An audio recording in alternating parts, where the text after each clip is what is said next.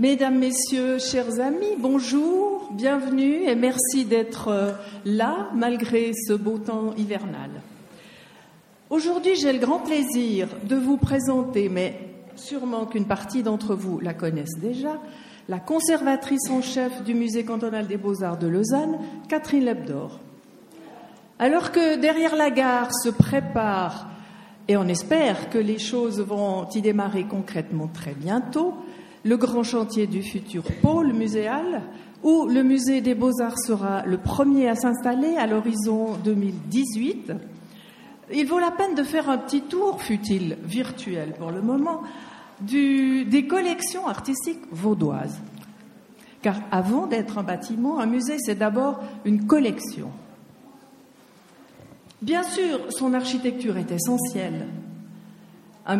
Il faut d'abord qu'elle soit intéressante, si possible, emblématique, pour qu'elle ait une identité forte, qu'elle donne une image, une belle image à sa ville et qu'elle donne envie de la découvrir et de l'explorer.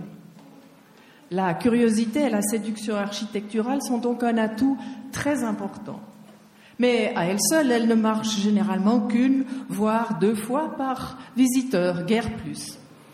Donc, je le redis, un musée, c'est d'abord une collection.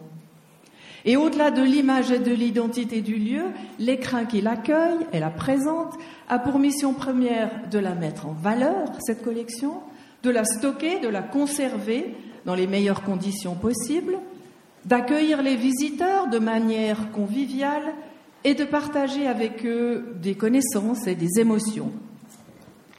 Tout cela est de la plus haute importance. Mais pour conserver quoi? Pour montrer quoi? Pour transmettre quoi? Au commencement de toute l'histoire, ne l'oublions pas, il y a des œuvres. Et ces œuvres, elles appartiennent aux Vaudois. Elles constituent un précieux bien public et elles représentent à ce jour quelques dix mille œuvres euh, anciennes et surtout modernes et contemporaines. Mais que contient-il ce patrimoine? Le savez-vous vraiment? Après tout, qui peut avoir une idée précise et une vision panoramique de, toutes ces pièces qui, la plupart du temps, restent invisibles? Qui a accès à ce patrimoine puisqu'il est stocké dans le ventre du palais de Rumine? Nos collections artistiques, c'est un peu notre arlésienne à nous. C'est la raison pour laquelle Catherine Lebdor est ici. Qui mieux que sa conservatrice en chef peut nous en parler, nous en révéler les trésors enfouis, nous raconter de quoi il est fait, comment il a grandi et continue de s'enrichir. De Abraham Louis Ducrot à Louis Souter, ou de Félix Valeton à Jean Hott, Alain Huc ou Anne-Julie Raccourcier, quelles sont les spécificités, les points forts, les lacunes, voire les zones d'ombre des collections du MCBA entre parenthèses, il y a justement maintenant, verni, la semaine passée, une exposition qui s'appelle Paris à nous deux, au Musée des Beaux-Arts, qui peut être vue un petit peu comme une bande-annonce pour le, enfin, une des bandes-annonces possibles pour le futur musée de la gare, puisque on y voit quelques 150 œuvres majoritairement tirées des, collections qui montrent que entre euh, la fin du XVIIIe siècle et le début du XXe, les artistes romans étaient nombreux à aller à Paris, d'abord pour acquérir une formation, il n'y en avait pas ici, euh, pour euh, chercher un peu d'émulation et pour exposer dans les salons. Donc je vous la recommande, elle est très belle. Et ce patrimoine, pour en revenir au patrimoine en général, n'est pas statique, mais donc en évolution et en développement continuel. Mais qu'aura-t-il à gagner en déménageant à la gare? Comment est-ce qu'il pourra y vivre, y s'y déployer, y rayonner et intéresser, si possible, toutes les générations de visiteurs et les Vaudois aussi bien que leurs hôtes? De tout cela, Catherine Lebdor va donc nous parler avec toute l'érudition aussi vaste que pointue qu'on lui connaît, sa ferveur inlassable, sa connaissance intime des trésors de nos collections, elle qui les fréquente assidûment depuis 1992, quand elle a été nommée conservatrice au MCBA, dont elle a aussi, et par deux fois, 2000 à 2001, 2006 à 2007, été euh, la conservatrice ad intérim et donc maintenant la conservatrice en chef. C'est dire si elle connaît tous les rouages et toutes les arcanes du MCBA. Sa licence en lettres de l'Université de Lausanne en histoire de l'art a été couronnée par un prix de la faculté des lettres, puis une bourse du ministère français des Affaires étrangères à l'école des hautes études en sciences sociales à Paris, département d'esthétique, euh, couronnée par un diplôme d'études approfondies en histoire et théorie de l'art sous la direction du professeur Hubert Damisch. Elle y ajoute encore en 1992, alors qu'elle vient donc tout juste d'être euh, nommée euh, conservatrice au MCBA, un diplôme du cycle roman de muséologie. Impossible de tout vous détailler, son CV est long comme le bras. Je peux encore juste ajouter qu'elle a été rédactrice pour la Suisse romande de la revue Art plus Architecture en Suisse et membre puis vice-présidente de la commission fédérale de la Fondation Gottfried Keller. Côté artistes, catalogue et autres publications, la liste est tout aussi impressionnante. Je vais juste y picorer quelques titres pour vous donner une idée de l'ampleur et de ses passions et de ses intérêts qui renvoient évidemment très souvent aux expositions qui nous ont été proposées au Musée des Beaux-Arts depuis un peu plus de 20 ans. On y passe d'une leçon des ténèbres avec Ignaz Epper au sourire en peau de Marcel Broters, de la collection du docteur euh, Henri-Auguste Widmer à Ernest Bieler du réalisme à l'art nouveau, de l'Open Country des jeunes artistes écossais contemporains à Eugène Grasset, l'art et l'ornement, ou encore d'Aloïse, le ricochet solaire, à la magie du paysage russe dans les chefs-d'œuvre de la galerie Tretiakov de Moscou, pour ne citer que cela. Mais il est grand temps de lui laisser la parole. Cathy, c'est à toi. Merci Françoise. Je remercie Françoise euh, Jaunin, qui est une amie de cette invitation, ce d'autant qu'elle est elle-même, elle le cache, une spécialiste du sujet pour avoir publié de très beaux articles sur le musée des beaux-arts de Lausanne, son histoire et, son devenir.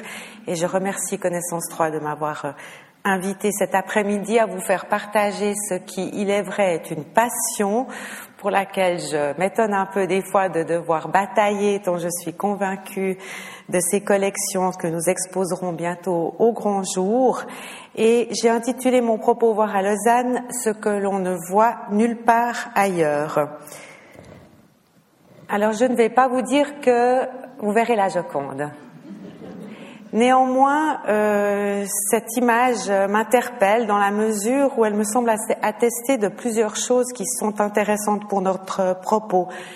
D'abord de l'intérêt toujours vivace à l'heure d'Internet que rencontre la confrontation avec l'original.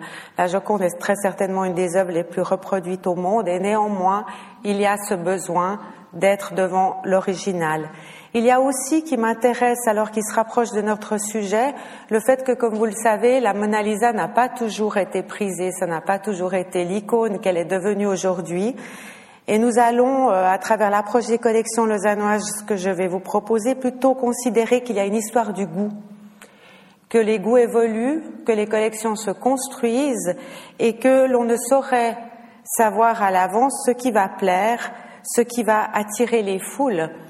Par contre, et j'en terminerai par là, si l'on va au Louvre euh, pour aller voir la Joconde, je me porte garante du fait que l'on ira demain à Lausanne pour voir ce que l'on y voit nulle part ailleurs, à savoir une représentation forte d'artistes forts, pour la plupart d'origine suisse romande, trop longtemps demeurés, on va voir pourquoi, cachés aux visiteurs, cachés aux touristes qui viennent à Lausanne. Et que euh, le pari que je fais et que nous faisons tous au musée des, beaux-arts de Lausanne, c'est de faire euh, réapparaître des collections disparues, des collections, on va le voir, qui ont pour particularité d'avoir un, un profil très spécifique que l'on ne rencontre nulle part ailleurs, pour euh, une raison particulière qui va faire l'objet de la première partie euh, de ma présentation sur l'apparition des collections, qui est au départ le peu de goût des Vaudois pour la culture.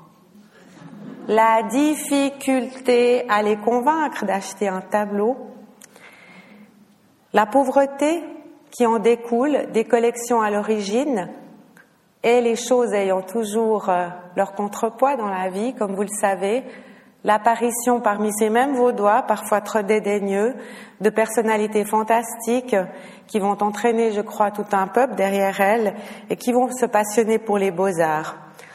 Évidemment, ce sont souvent les artistes qui, défendant un peu leur domaine, hein, plaidoyer pro domo, euh, vont lancer ce mouvement d'intérêt pour l'art dans le pays de Vaud.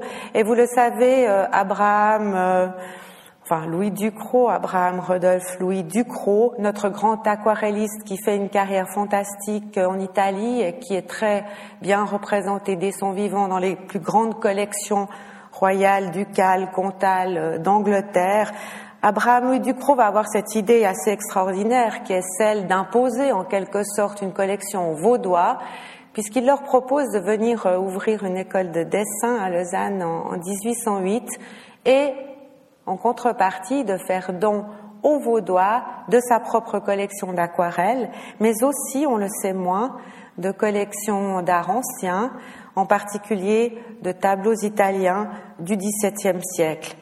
Alors les Vaudois sont pas encore très prêts. Euh, Louis Ducrot va mourir sans que la chose ne se réalise et il faudra, vous le savez, et ça c'est assez beau, le relais citoyen, c'est-à-dire que des gens s'alertent de la disparition de Louis Ducrot sans que son projet ne se soit réalisé, de ce fonds d'atelier qui dès lors est en déshérence et qui est proposé en vente aux enchères. Il faudra cet élan pour que des citoyens se mobilisent acquiert cet immense fonds d'atelier. Hein. Ce sont quelques 600 aquarelles, tableaux, il y a des plâtres aussi, des sculptures. Et en attendant que l'état de veau se réveille, qui, comme vous le savez, prend parfois un certain temps, il faudra quand même attendre 1816, euh, garde en fait ce magnifique héritage qui sera revendu à l'état de veau et qui constituera le fonds primitif du musée des beaux-arts. Alors qu'est-ce qu'on en fait que fait-on de ces aquarelles?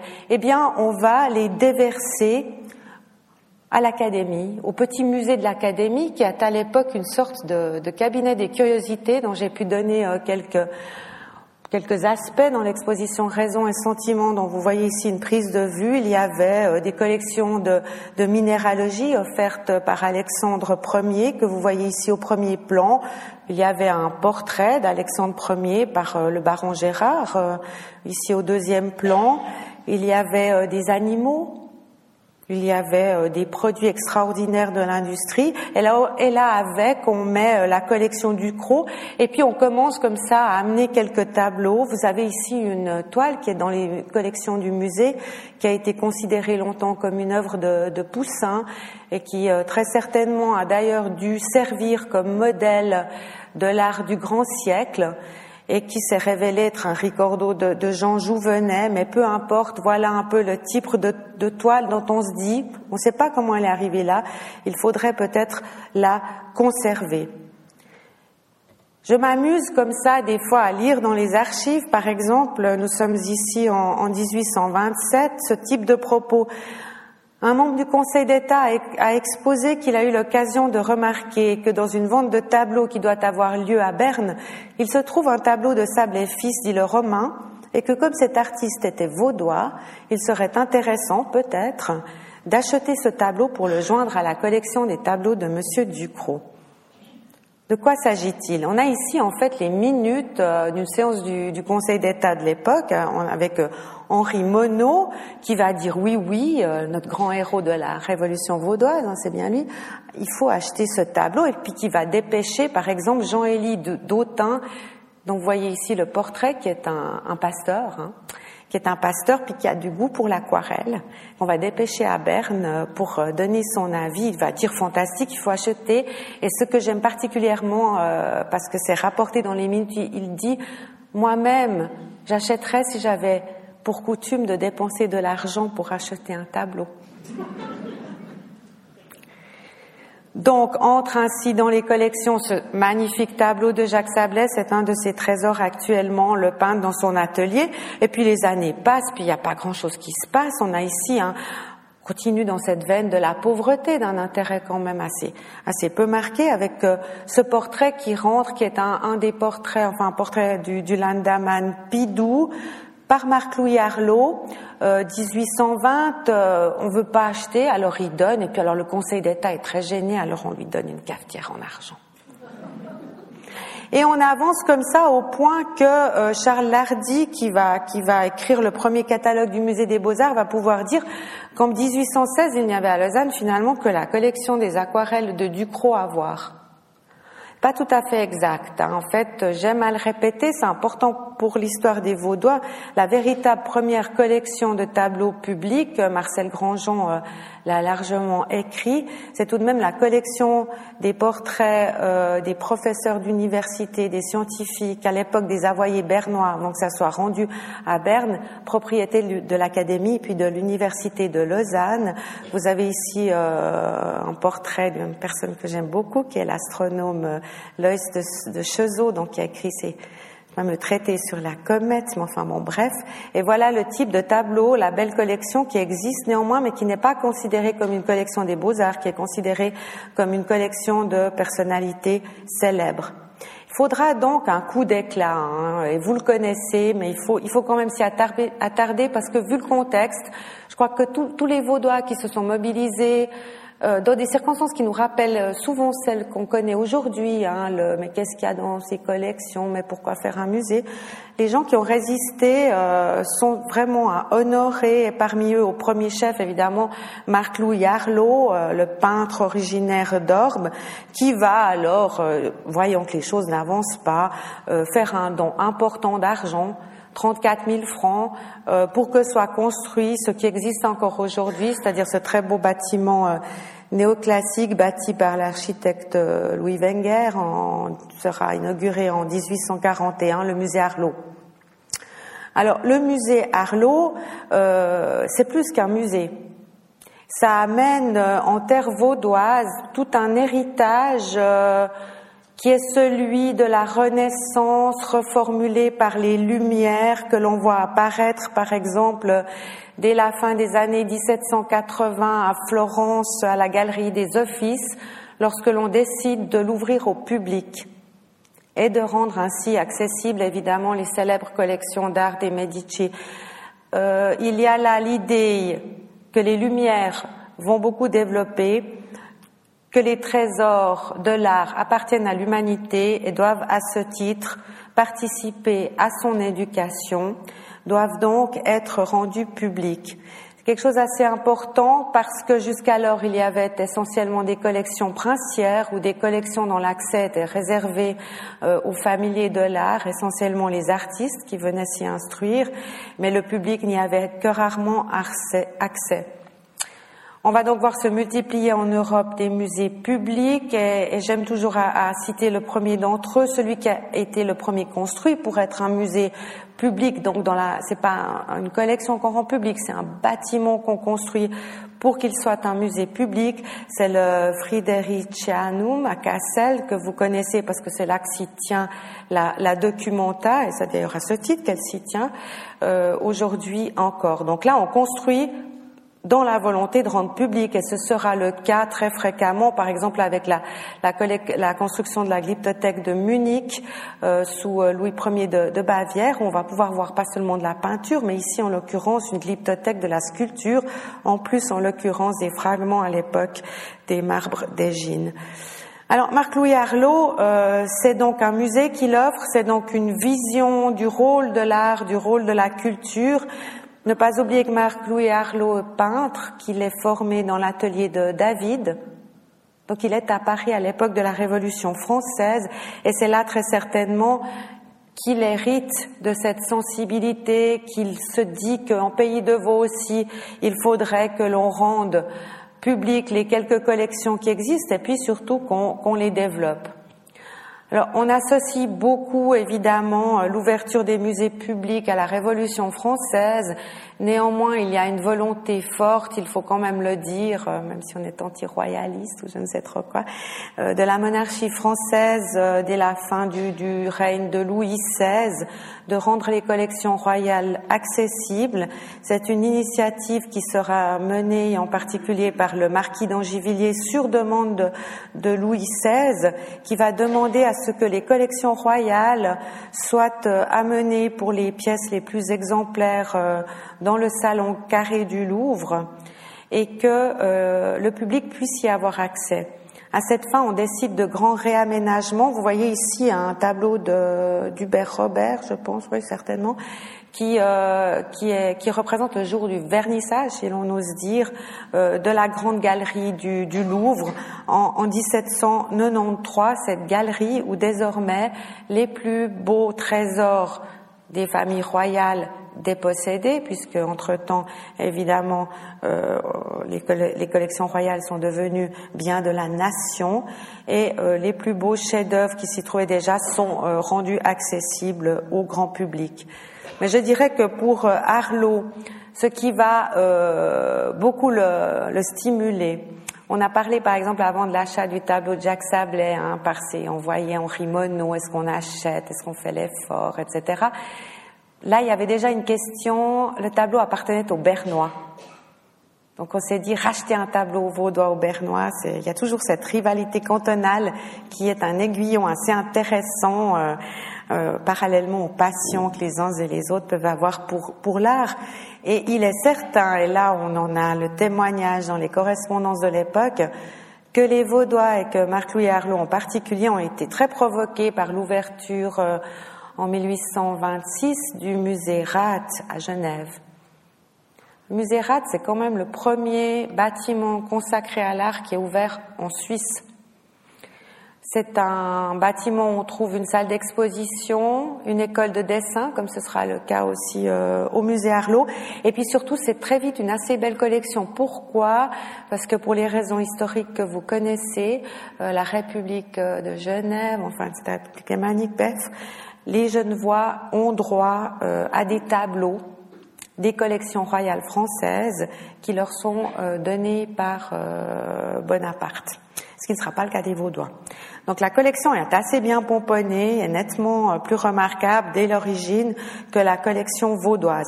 Ça n'empêche pas Louis Arlot euh, d'aller de l'avant et d'inaugurer ce bâtiment.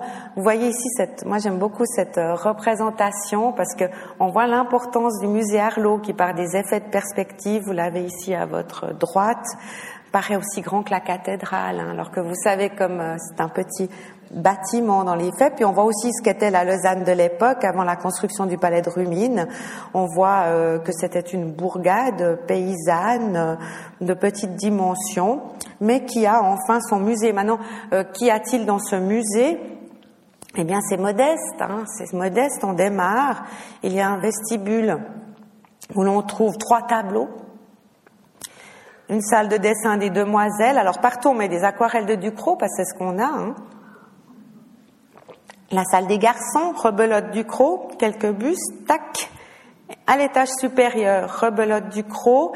Et puis, il y a tout de même une salle des statues, les plâtres d'après l'antique. Et puis, il y a toujours euh, du croc et aussi les tableaux qui ne sont pas de sa main, mais qu'il a ramenés d'Italie. Alors, je, juste deux mots sur la collection des plâtres, parce que euh, moi, je m'énerve toujours, euh, moi qui. Euh, de, de, de, de, me faire raconter que cette magnifique collection des plâtres qui était à, à Lausanne, vous voyez ici qu'il y a tous les classiques du, du, genre, on reconnaît au premier plan euh, à droite euh, la, la, Diane à la biche de Guillaume Coustou, hein, vous savez, qui est à Paris, dans le jardin du Luxembourg pour l'original, le marbre. Il y avait toute une discobole et ça. Il y avait toute une collection de marbre qui faisait une des richesses. Aujourd'hui, c'est très exposé dans les musées. C'est vraiment des belles pièces, en plus des marbres qui ont été, euh, des plâtres qui ont été faits euh, à la fin du 18e, tout début du 19e. Ils ont été cassés, semble-t-il, lors d'un bal de l'école d'art de Lausanne en 1969. Euh, enfin, une chose hallucinante, mais bon, c'était l'esprit du temps. Donc sont exposés des tableaux. Alors là, on démarre dans l'histoire des collections cantonales. Euh, Qu'est-ce qu'on fait quand on veut faire un musée à l'époque? Il faut au minimum, en plus des aquarelles de Ducrot, que soient représentées l'école italienne, les écoles du Nord et l'école française. Alors là, on n'a pas grand-chose, mais une fois de plus, Arlo euh, va donner des choses de sa collection personnelle. Donc on se trouve avec une cinquantaine de tableaux, des dons de la bourgeoisie lausannoise et, et vaudoise qui commencent à arriver. Et puis ce qui va euh, beaucoup changer le profil de nos collections, c'est que, comme vous le savez, en 1818 est ouvert à Paris le musée du Luxembourg, qui a une grande influence sur les esprits. On est sous la Restauration et on imagine d'exposer des artistes vivants évidemment modifie complètement le rapport euh, au musée. et, à Lausanne, on va se dire, à défaut de pouvoir acheter des œuvres de grand prix euh, d'artistes célèbres et décédés, on va jouer la carte de l'art contemporain parce que cette toile, par exemple, de Didet, qui maintenant appartient à l'art ancien, si on veut dire, elle est achetée en 1800, elle est de 1841, mais elle est achetée en 1842 dans la volonté d'acheter de l'art suisse contemporain.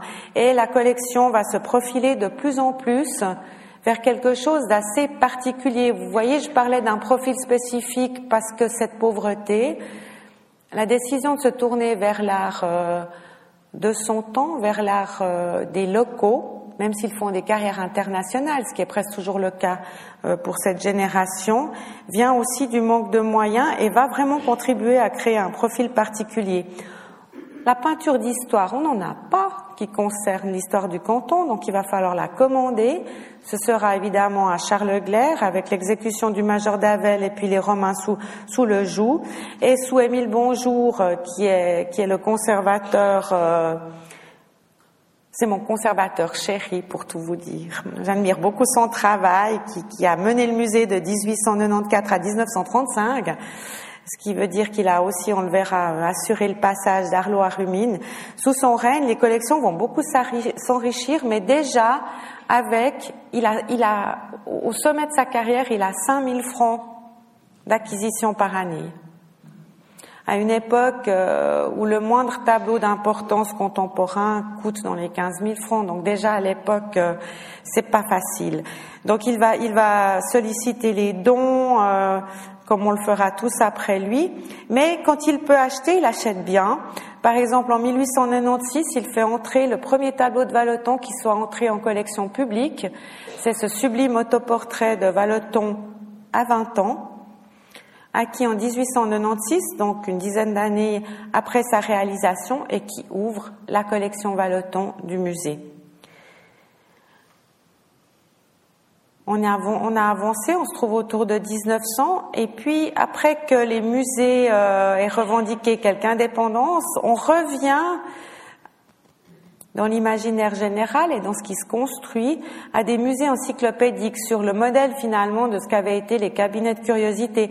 On pense au, British Museum par exemple qui est le modèle de ce type de musée où l'on trouve côte à côte sciences, euh, art, euh, collection numismatique lui datait de 1759 et c'est un peu ce qu'on va faire à Lausanne avec le palais de Rumine qui est lui aussi non seulement un musée encyclopédique mais qui en plus alors abrite euh, l'université, les salles de sport, euh, sous les toits, euh, ce sont les tournois des épéistes. Euh, en bas, on enseigne, de côté, on expose. Donc tout ce qui tout ce qui pense est incorporé sano, tout ce qui s'exerce à la gymnastique est au palais de, Rumine, dans le musée des Beaux-Arts dans le musée des beaux-arts où Émile Bonjour en question va pouvoir présider au premier accrochage important. Il a désormais trois salles les trois grandes premières salles que vous connaissez actuellement.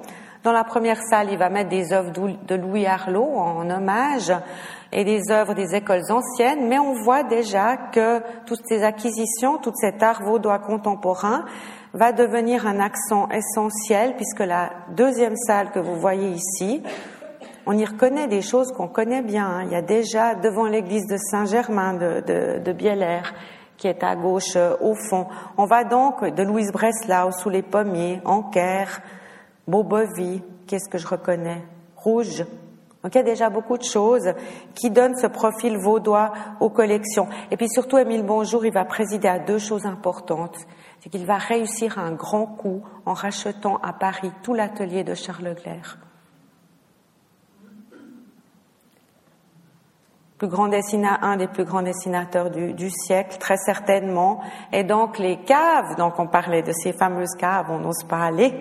Donc voilà par exemple une photo d'une des grilles des réserves où je travaille, du musée des beaux-arts, vous voyez que nous ne sommes pas sans œuvre de glaire, y compris, vous voyez ici malheureusement en bas à droite ce qui reste de l'exécution du major Davel qui, comme vous le savez, a brûlé, faute de place dans ses réserves puisqu'il était stocké dans les couloirs. Donc, Émile Bonjour, euh, lorsqu'il va quitter ses fonctions, ou peu avant, il y a déjà trois grands fonds vaudois qui sont en place, le fonds du Croc, le fonds Valeton, le fonds Glaire. Ça, s'est lancé. Et puis, il y a cette grande aventure de la collection du docteur Widmer qui va alors euh, donner une nouvelle orientation, puisqu'avec les quelques 350 œuvres qui entrent par en 1936 et 1939, la collection s'ouvre à l'art français, belge et international. On va voir arriver des Cézanne, des Rodin, des Vuillard. Ça, à mon sens, ça ne change pas le cœur de la collection, ces fonds essentiels, mais ça permet de travailler plus largement avec les peintres qui ont leur importance pour Valoton, qui ont leur importance pour Glaire, qui sont des contemporains de sous-terre. Donc il y a tout un matériel extrêmement riche qui arrive, qui ouvre les perspectives. C'est à cette époque que les collections, bizarrement, vont disparaître, peut-être parce que désormais, trop nombreuses pour être tout accrochées au mur, ce qui, il ne faut pas l'oublier, était le cas jusqu'à la fin du règne d'Émile Bonjour. À peine un tableau rentré, tac, on l'accrochait. On était au plafond, on continuait à accrocher parce qu'il fallait montrer qu'on commençait à avoir, que ça démarrait. Or, avec Jean Descoulets, euh, il y a quelque chose qui est conservateur euh, jusqu'en 1951. Il y a quelque chose de nouveau qui apparaît, c'est que Jean Descoulets, lui, met tout, enfin, crée à Lausanne les premières expositions temporaires. Donc désormais, on va, c'est à ce moment-là que les collections descendent comme on dit toujours dans les caves, hein, parce qu'on fait place aux expositions temporaires. Ça n'empêche pas, et ce sera le cas en particulier de son successeur euh, Ernest Monganel, ça n'empêche pas qu'on achète pour les collections. Mais par exemple, Monganel va faire des expositions extraordinaires du, futurisme à l'art abstrait, mais il va essayer de balancer avec de bonnes acquisitions et des expositions d'artistes vaudois. C'est à son époque qu'entre un nouveau grand fonds qui est celui de Louis Souter. Là aussi, j'insiste sur le fait que ce qu'il y a de très particulier dans nos collections, c'est que c'est pas qu'il y a, il y a une belle œuvre qui entre. Ce sont des fonds solides, ce sont des fonds qui n'existent pas ailleurs. Il y a 500 sous-terres actuellement dans les collections du Musée des Beaux-Arts. Il y a 550 Vallotons. Il y a 570 Charles Glaire. Il y a aussi dans les 600 Ducrot. Donc il y a là quelque chose qui est très très particulier. Louis Souter, c'est un coup de cœur d'Ernest Manganel qu'aucun autre conservateur n'a eu à l'époque et vous savez l'importance de l'artiste aujourd'hui. Donc les fonds s'augmentent, on avait Ducrot, Valoton, Glaire, on a maintenant Souter, en parallèle Bossion, Aubergenois, Aloïse, Buchet, Bossion, on est le premier fonds. Bon, vous me direz, c'est normal, c'est un vaudois. Non, pas forcément. Des vaudois qu'on n'a pas collectionnés, qu'on n'a pas collectionnés à temps. Il y a 130 euh, Bossions environ dans les collections et qui ont été bien choisis. Euh, donc le travail se fait, mais il se fait moins dans les salles que dans les acquisitions. Et puis alors avec René Berger, que certains d'entre vous ont certainement connu encore, vous voyez ici une, une photo de l'exposition euh, Implosion qui avait eu lieu en, en 72 au musée des Beaux-Arts. Le musée non seulement est dévolu aux expositions temporaires, mais devient vraiment un lieu où l'art le plus contemporain doit mener son champ d'expérimentation. C'est une période très intéressante du musée des Beaux-Arts. Je vais pas beaucoup en parler parce qu'on s'occupe des collections. Ça a quand même pour contrepartie que René Berger est quelqu'un qui a peu enrichi les collections, mais néanmoins, il a acheté des œuvres, par exemple, de Marcel Broders. Alors, vous connaissez la tour de Babel ici à gauche. Nous continuons à travailler pour élargir ces fonds. Nous avons acquis l'année dernière, par exemple, cette très belle plaque de Marcel Broders, la virgule. Alors, René Berger, par contre, il va créer un des nouveaux fonds du musée, qui est le fonds vidéo. Vous savez que nous sommes un des premiers musées de Suisse, le premier, je crois, à collectionner la, vidéo, en raison de la présence en terre vaudoise d'artistes de premier plan dans ce domaine dès le début des années 70, en particulier Jean Hott, que je regrette beaucoup, qui est décédé récemment, qui va être collectionné de suite par le musée. Alors René Berger, il a quand même un petit faible, c'est pour Stylen, hein, qui est un de, nos, grands fonds aussi, un, faible que je partage, je dois dire. Et euh, il va acheter beaucoup d'œuvres de Stylen. J'ai parlé du musée du Luxembourg et j'aimerais quand même revenir sur cette idée exposer les artistes vivants. Vous, vous, vous, entendez bien désormais comment la mission du musée des beaux-arts devient complexe parce que les collections s'agrandissent. Les artistes qui étaient des contemporains, Ducrot au début, hein, Charles Glaire, sont désormais des maîtres de l'art ancien. Et puis de plus en plus, dans le monde, ce qui a en poupe, ce sont des, des, musées qui exposent les artistes vivants, qui sont concentrés surtout sur les expositions temporaires, et dont la mission même, de plus en plus souvent, se restreint à l'art moderne et contemporain, à cette course, à suivre cette course. Vous avez ici l'exemple de la National Gallery à Berlin, dans les années 96, donc à l'époque on déménage sur Rumine, par exemple, Hugo von Schudi, qui en a le, directeur, qui est un des grands historiens de l'art de cette génération, va être démissionné par le Kaiser parce qu'il achète du Manet, du Monet, du Renoir. Le musée de Grenoble, dans les années 20, qui impose cette idée en France d'un musée consacré presque essentiellement euh, à l'art moderne, qui est, qui est, dirigé à l'époque par euh, André Farcy, euh, est lui aussi dans cette idée de tourner le dos au passé.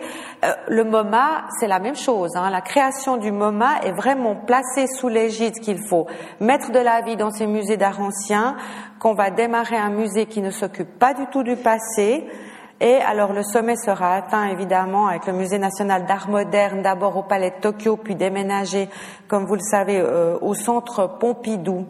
Je montre juste ces, exemples parce que quand on pense à un René Berger et puis quand on pense après à Erika Billetter qui va reprendre la direction du musée des beaux-arts de Lausanne, pour cette génération-là, le musée, ça devient d'abord un endroit qui n'est plus réservé aux élites de la bourgeoisie, ça devient un endroit qui n'est plus là que pour être exemplaire, mais aussi pour tester, pour montrer, pour mesurer.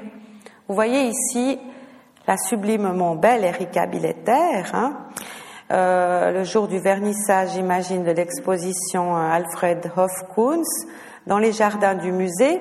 Et vous savez que le parti qui a été le sien après René Berger, euh, de, de, collectionner aussi, mais surtout d'exposer des, des, artistes euh, comme Martin Diesler, euh, comme Arnulf Reiner, les Nouveaux Fauves, les nouveaux, euh, les nouveaux peintres, la trans-avant-garde italienne, par exemple, lui a été beaucoup reproché. René Berger a quand même été convoqué devant le Parlement vaudois pour s'expliquer de sa politique, hein, il faut le savoir, et rendre des comptes sur euh, ce qu'on jugeait totalement déplacé à Lausanne. Et Erika Billetter a fait aussi l'objet, en particulier euh, autour de l'exposition Joseph Beuys, de campagnes qui étaient absolument euh, dégradantes pour elle, en raison de ce parti pris très fort en faveur de l'art contemporain. Alors qu'elle continue à collectionner Erika Billetter, elle a acheté à son époque, elle a fait entrer par exemple de très très beaux tableaux d'Alice Bailly, une artiste qu'elle a euh, qu'elle a soutenu. On en était là euh, lorsque... Pourquoi riez-vous? On en était là lorsque je suis arrivée au musée des Beaux-Arts. Ah oui, c'est un peu ça d'ailleurs. non, lorsque le Conseil d'État a donc lancé euh, l'idée de sortir le musée du, du Palais de Rumine, comme vous le savez, ça a été Belle Rive, mais on va pas y revenir. Euh, juste euh, pour dire que là, je vous prends, reprends la mission légale du musée et que c'est le point 1A, acquérir, enfin 1, acquérir, accepter en dépôt, conserver et faire connaître au public des collections d'œuvres d'art qui a été le moteur de ce que nous vivons aujourd'hui. D'abord euh, Belle Rive et puis après la, gare. Parce que lorsque Jörg Souter a été engagé pour euh, reprendre ce musée, qu'est-ce qu'il a fait? Il a fait remonter les collections dans les salles. parce que l'heure était désormais précisément à montrer enfin tout ce qui s'était accumulé depuis si longtemps. Donc les trois premières salles du musée ont été dévolues désormais aux collections, ce qui n'a pas empêché les expositions que vous avez connues et fréquentées vous voyez ici euh, Boltanski, Balthus, Olivier Mosset, des grandes et belles expositions d'art contemporain. Mais alors il y a une accélération des acquisitions pour les collections. La plus belle, à mon avis, à l'époque de Jörg Sutter étant cette euh, danse des bacchantes de Charles Glaire et puis ces, ces au chat de Vallotton ou encore euh, Odler, des Blickins und Endliche, qui est un des très très beaux tableaux de la collection. Jörg Zutter qui a aussi acheté de l'art contemporain, hein, Thomas Hubert, des nouveaux fonds sont ouverts, mais euh, on arrive un peu à cette proposition, et ça sera la dernière partie de, de ma présentation.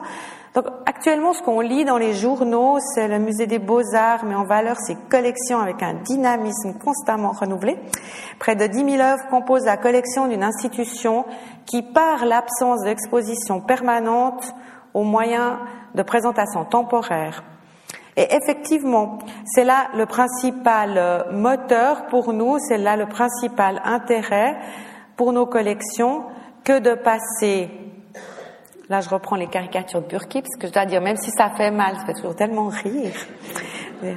Fin du projet de Belle-Rive, et puis Monsieur Pascal Broulis, j'imagine, qui tout aussitôt euh, se relance dans ce nouveau projet du musée des Beaux-Arts euh, à la gare. Alors, au niveau des collections, ce qui s'est passé très concrètement, je crois que Bernard Fibicher vous a parlé du bâtiment, donc je ne vais pas y revenir, quoique je vous en dirai encore quelque chose, mais euh, ce qui s'est passé, c'est que nous avons engagé une dynamique pour faire rentrer le plus possible de promesses de dons. Le projet de construire un nouveau musée a été grandement soutenu par le fait que, comme vous le savez, des collectionneurs privés ont promis des collections entières qui sont toujours promises, sauf une, et euh, qui pourrait revenir d'ailleurs, et que euh, à voir comment l'exposer ailleurs. Je pense qu'elle serait mieux chez nous. Enfin. Et alors, euh, bref, donc euh, Bernard Fibicher, le directeur actuel, et son équipe, en fait, font rentrer énormément de tableaux en vue de la présentation des collections dans les salles. Alors vous avez suivi au fil des ans, mais reportez-vous au passé. Hein, Dites-vous qu'est-ce qui est rentré dans les collections du musée euh, dans les années 20, 30, en 20 ans, et regardez ce qui est rentré ces 10, 15 dernières années, c'est assez considérable. Vous voyez par exemple ici une œuvre de Clé extraordinaire, c'est la plus grande œuvre que Clé n'ait jamais peinte. Et elle a été donnée par une, euh, une, euh, une amie du musée des beaux-arts de Suisse allemande qui veut que ce musée se fasse. Vous avez le premier Monet qui est rentré, un sublime Marquet, dessin de Picasso, d'Aloïse, et puis il y a les dépôts. Il y a beaucoup de collectionneurs qui actuellement euh, nous assurent des dépôts. Vous voyez ici des œuvres, c'est en contemporain, en art ancien et moderne. Ici, par exemple, une œuvre d'Alain Huck, une œuvre d'Augusto Giacometti, le portrait du petit Alberto à 12 ans, un Valoton, hein. Et puis, par exemple, dans l'exposition actuelle, il y a un très beau valeton de la période Nabi euh, qui va très certainement aussi être déposé dès le jour où le musée sera, sera ouvert. Vous avez lu dans la presse aussi les dépôts des Aovuki. Et puis il y a maintenant cet euh, nouvel instrument extrêmement intéressant pour nous, qui est la loi sur la dation, qui a été euh, à l'initiative du député Bidot, votée en 2008 et euh, dont nous essayons de faire beaucoup la publicité auprès des notaires en particulier, puisqu'il est désormais possible, lorsqu'on est propriétaire d'une œuvre d'importance, hein, s'entend bien, de payer ses impôts sur la succession en œuvre d'art. Ce qui évidemment, on l'a vu en France, entraîne une dynamique très intéressante pour les collections. Alors je terminerai en vous disant qu'est-ce qu'on verra dans le musée. Hein? Alors d'abord, est-ce que vous voyez le musée? Ah, non, mais parce que j'aime beaucoup ce, c'est une photo qui est prise depuis pas loin d'ici. Parce que quand on vient de dire que le musée va défigurer la ville, beaucoup de gens à qui je montre cette diapositive me disent mais est le musée C'est une vue effectivement, on voit à quel point ce bâtiment va merveilleusement s'intégrer.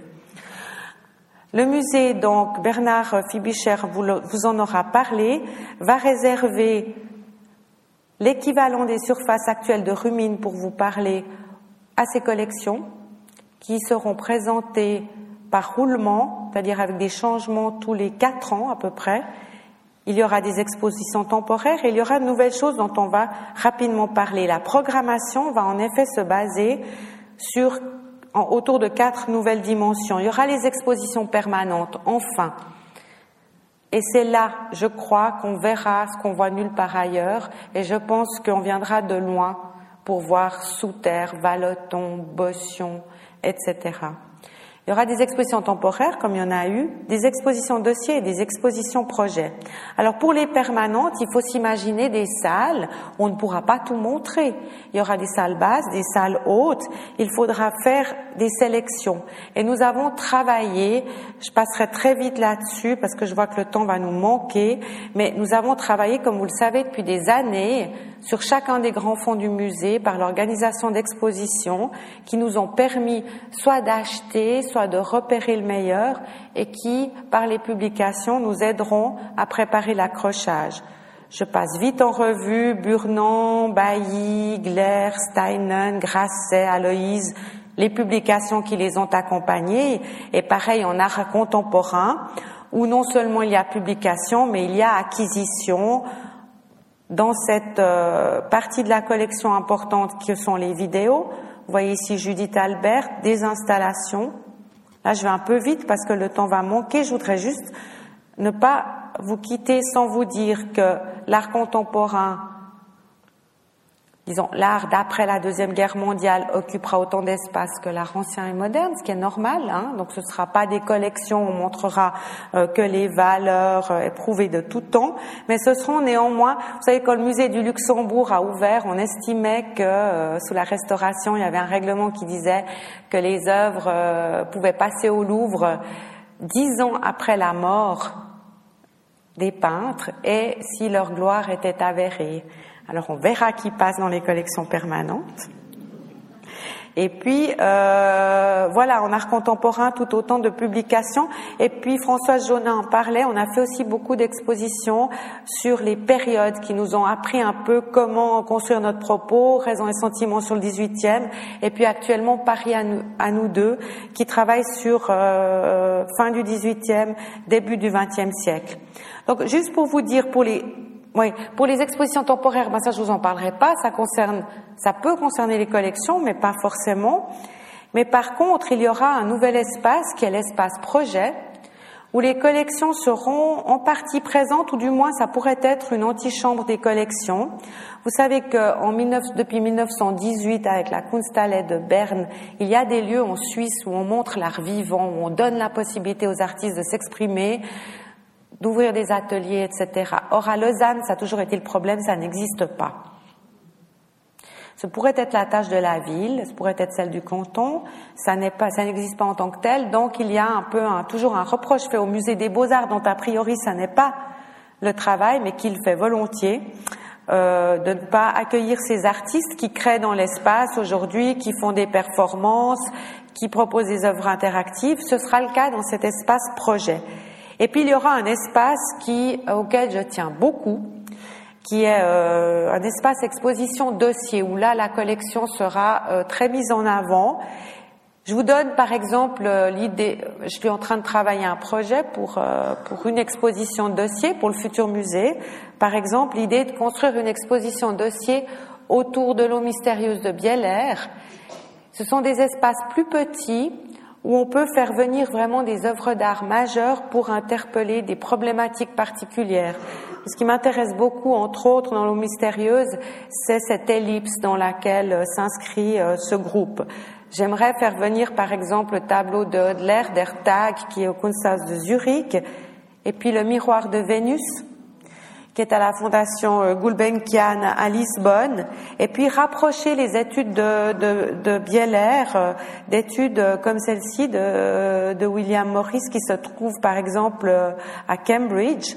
Et ça, on peut le faire sur des plus petites dimensions sans que ce soit l'objet d'une des grandes expositions. Le problème actuel du musée étant que soit vous faites une exposition sur 1200 mètres carrés, soit vous n'en faites pas.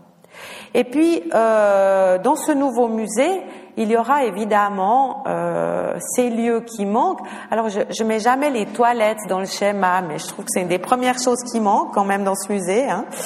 C'est hallucinant. Euh, il y aura un restaurant, une librairie, un, un, aula. une bibliothèque. Enfin, notre bibliothèque sera ouverte et accessible au public. Et puis surtout, j'y tiens beaucoup, il y aura un, un espace enfin pour la médiation.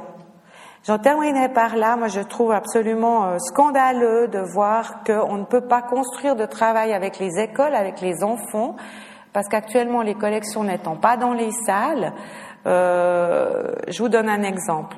On, on conserve à Lausanne c'est un peu un outsider, mais une des œuvres les plus importantes du monde, hein, avec le massacre de la Saint-Barthélemy. Ce matin, par exemple, j'ai trois demandes de reproduction de ce tableau et la semaine dernière deux demandes de prêt. C'est une, œuvre produite partout. Il est évident qu'en particulier en terre romande, la question du refuge, etc., ce tableau qui représente le massacre des protestants à Paris devrait être en permanence dans les salles. Quand Patrice Chéreau fait à la Reine Margot, il vient voir le tableau à Lausanne, de même que Jean Lacouture. Tout le monde veut le voir. On doit leur dire non, ils ne sont pas exposés. Alors, il est temps, n'est-ce pas, qu'on change un peu ces choses, qu'on puisse mieux travailler avec les enseignants, mieux travailler avec les enfants, travailler sur le long terme, et nous nous y emploierons en hommage. Cette fois, je termine vraiment. Hein en hommage, parce que je tiens quand même, je suis partie sur une passion, sur des passions de Vaudois, d'amis du musée dans le monde, à Louis Arlot, dont on a parlé, hein, que vous voyez en, haut à gauche, à cette femme extraordinaire qui était Lydia Velti-Escher, donc qui a créé la fondation Gottfried Keller, à qui nous devons le dépôt de quantité d'œuvres dans le musée, dans l'eau mystérieuse par exemple. Le docteur Widmer, j'aime beaucoup. Vous avez Marie Bovet ici qui a déposé tout le fond David. Vous avez ici euh, le professeur Steck en bas qui a déposé euh, le, le, fond Aloïse. Au milieu, alors une personnalité incroyable, Yvonne euh, Dumarteret qui a déposé des sous-terres. Et puis ça va jusqu'à aujourd'hui. Alors en haut, les frères Valoton, enfin les frères non, Paul et puis Maxime. Et puis vous avez des gens qui se sont déclarés publiquement, donc on peut les citer, comme le, le couple de Marguerite et Pierre Magnena comme Madame Alice Poli, comme euh, Alain Dubois et son épouse, décédée hélas, mais son épouse Suzanne Dubois, et puis des gens que vous n'avez pas connus, mais qui ont tant fait pour le musée, comme euh, Madame Frébesson, Monsieur Barrault, qui sont des gens qui ont donné, qui ont déposé, ou bien Madame Dametienne, vous avez vu dans la presse qu'elle a donné des sommes d'argent considérables. Donc il y a des gens depuis Ducrot qui ont soutenu ce projet, et puis euh, il y a la population. Moi, j'en suis convaincue et je reviens toujours euh, à ça, que j'aime beaucoup, qui est un petit carnet qui est conservé au musée des beaux-arts, où l'on voit que pour l'achat de ce tableau, qui est ce sublime, sublime déluge de Charles Glaire, qui sera bientôt présenté au musée d'Orsay à Paris en novembre, que ce pour, pour racheter ce tableau, ben, toute la population vaudoise est allée de sa poche. Vous voyez que Monsieur Machin a mis un franc, que l'autre en a mis cinq, c'était un achat considérable parce que c'était en 1899. Glaire était mort depuis 72, euh, donc avait déjà une notoriété immense. Et que grâce à la souscription publique, il y a trois, quatre petits carnets remplis de un franc de tout le monde. Tous les Vaudans étaient derrière cet achat, tout comme ils le seront derrière ce projet de nouveau musée, j'en suis persuadée. Et je vous remercie de votre attention.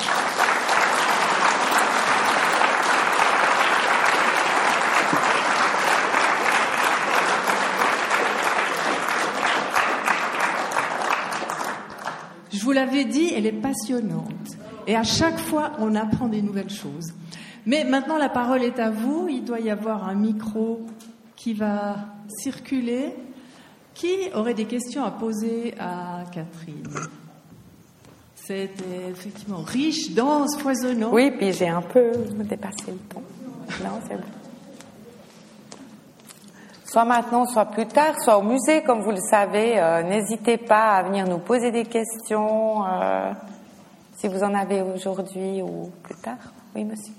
Bonjour, madame. Bonjour.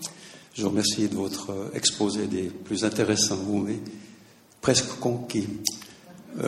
oh. J'aimerais, j'aimerais, j'étais venu ici avec l'idée, malgré tout, de vous faire part d'une remarque même si vous êtes conquis, je tiens à relever euh, l'aspect sentimental que représentent nos musées actuellement. Pour aller au musée de l'Élysée, vous partez doucher, vous passez à côté du musée olympique, vous traversez les bergers magnifiques du musée de l'Élysée pour accéder au musée de l'Élysée. Vous allez au Mudac, vous montez les escaliers du marché depuis la place de la Palue, vous jetez un petit coup d'œil à la cathédrale pour déboucher au Mudac, allez voir sa poutraison magnifique. Euh, de même, ensuite, vous allez à, Harry Potter. Donc, vous disiez en, entrée de matière voir à Lausanne ce qu'on ne voit nulle part ailleurs, mais on ne voit pas à Lausanne. Je, suis conquis par ce que j'ai vu, ces tableaux, je connais beaucoup, je les ai vus, je les reverrai, mais il manque cette vision, cet aspect naturaliste, nostalgique de Lausanne. Voilà. Très bien. Écoutez, bon, j'espère d'abord qu'on se promène à Lausanne sous d'autres prétextes que d'aller de, musée en musée. Hein. Moi, je pense que je resterai une fervente visiteuse de Lausanne, quoi qu'il en soit. Le musée des Beaux-Arts fera découvrir, je pense, un autre quartier. Hein. Vrai qu'avec Belle-Rive, on aurait été dans un environnement qui aurait incité les gens à, aller vers les rives du lac. Ça aurait été aussi autre chose. Là, ils seront plus dans un musée, euh, dans un contexte urbain. La question de rassembler les trois musées est, encore une autre étape, hein, comme vous le savez. Je peux comprendre votre point de vue, mais je crois que actuellement, les trois musées euh, sont vraiment dans des endroits où ils peuvent pas se déployer. Je crois que c'est assez évident. Je sais pas si quelqu'un d'entre vous a fréquenté le festival Cinévision ce week-end au Palais de Rumine avec des, euh, je sais pas, peut-être 3-4 degrés dans le corps central du palais. Euh, il faut quand même se rendre compte que des musées comme euh, le musée des beaux-arts à Rumine devront de toute façon fermer. Là, actuellement, euh, on ne peut plus exposer correctement en ou alors avec des gymnastiques incroyables en répondant aux attentes des gens. Dans votre propos, je, je, démêle assez difficilement, donc vous êtes conquis par les collections, par le projet de les, exposer, c'est déjà bien. Je vous en remercie. Nous, il nous restera à vous convaincre que dans la nouvelle localisation, ils seront mis en valeur. Et euh, pour ce qui est de l'Elysée et du MUDAC, je laisserai mes collègues s'exprimer, mais je suis évidemment une grande visiteuse, comme nous tous, de ces lieux. Je crois qu'on est d'accord les uns et les autres pour dire que les lieux ont le charme que vous dites mais les expositions, ils sont quand même pas extraordinairement logés. Voilà.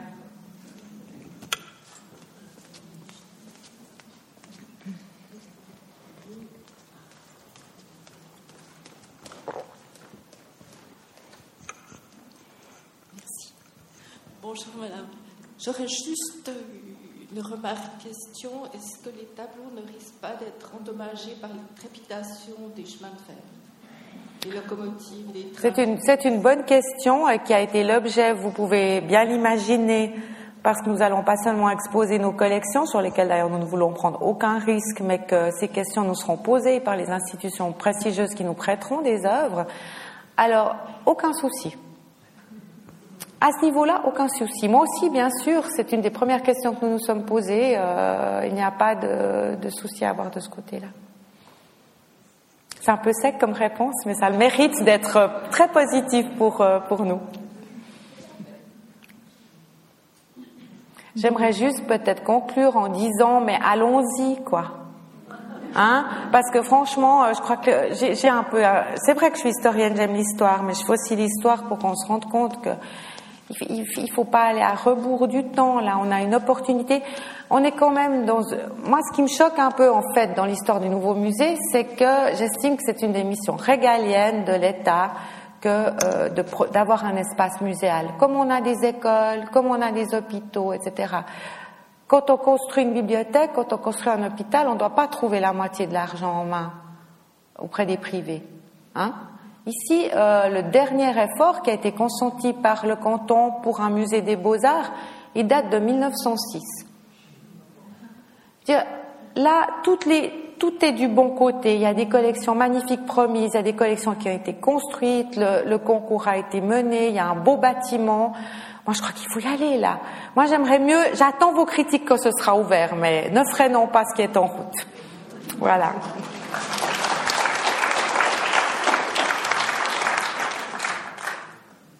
On reste sur ce bel enthousiasme Ou est-ce que quelqu'un a vraiment encore une question qui le taraude? Encore ici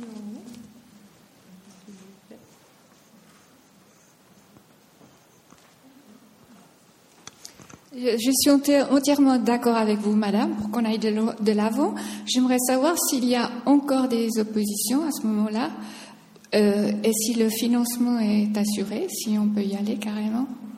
Alors le financement est assuré, ça a été publié euh, récemment dans la presse, donc les fonds privés ont été tous rassemblés, ce qui est quand même assez extraordinaire, hein, parce qu'il faut quand même vous dire qu'il y a des, depuis 1991, il y a des gens qui ont promis de l'argent puis qui l'ont retiré. On vous, on vous tient pas au courant de tout ce qui se passe, mais tenir l'enthousiasme, tenir l'investissement des personnes, les promesses d'argent euh, sur un aussi long terme, c'est difficile. Donc moi, j'estime magnifique que cette somme ait été réunie. Et puis, euh, vous me posez la question des oppositions. Donc, pour ce qui est du, plan d'affectation de, la parcelle, comme vous le savez, elles ont été levées, mais on n'a pas pu faire l'économie de tous les stades, hein. Hein. Et puis maintenant, sur le bâtiment, on en est au dernier stade, c'est-à-dire on attend la levée des dernières oppositions au niveau fédéral. Et on a grand espoir parce que les arguments ne sont pas nouveaux. Donc, ayant déjà été rejetés, on verra, on verrait pas a priori. Enfin, moi, je verrais pas qu'il ne soit pas, mais enfin, c'est pas à nous de nous exprimer. Euh, c'est au tribunal fédéral qui devrait rendre ses conclusions euh, dans le mois ou les deux mois qui viennent. Et, très probablement, la destruction euh, qui précédera le chantier de la halle aura lieu cet été.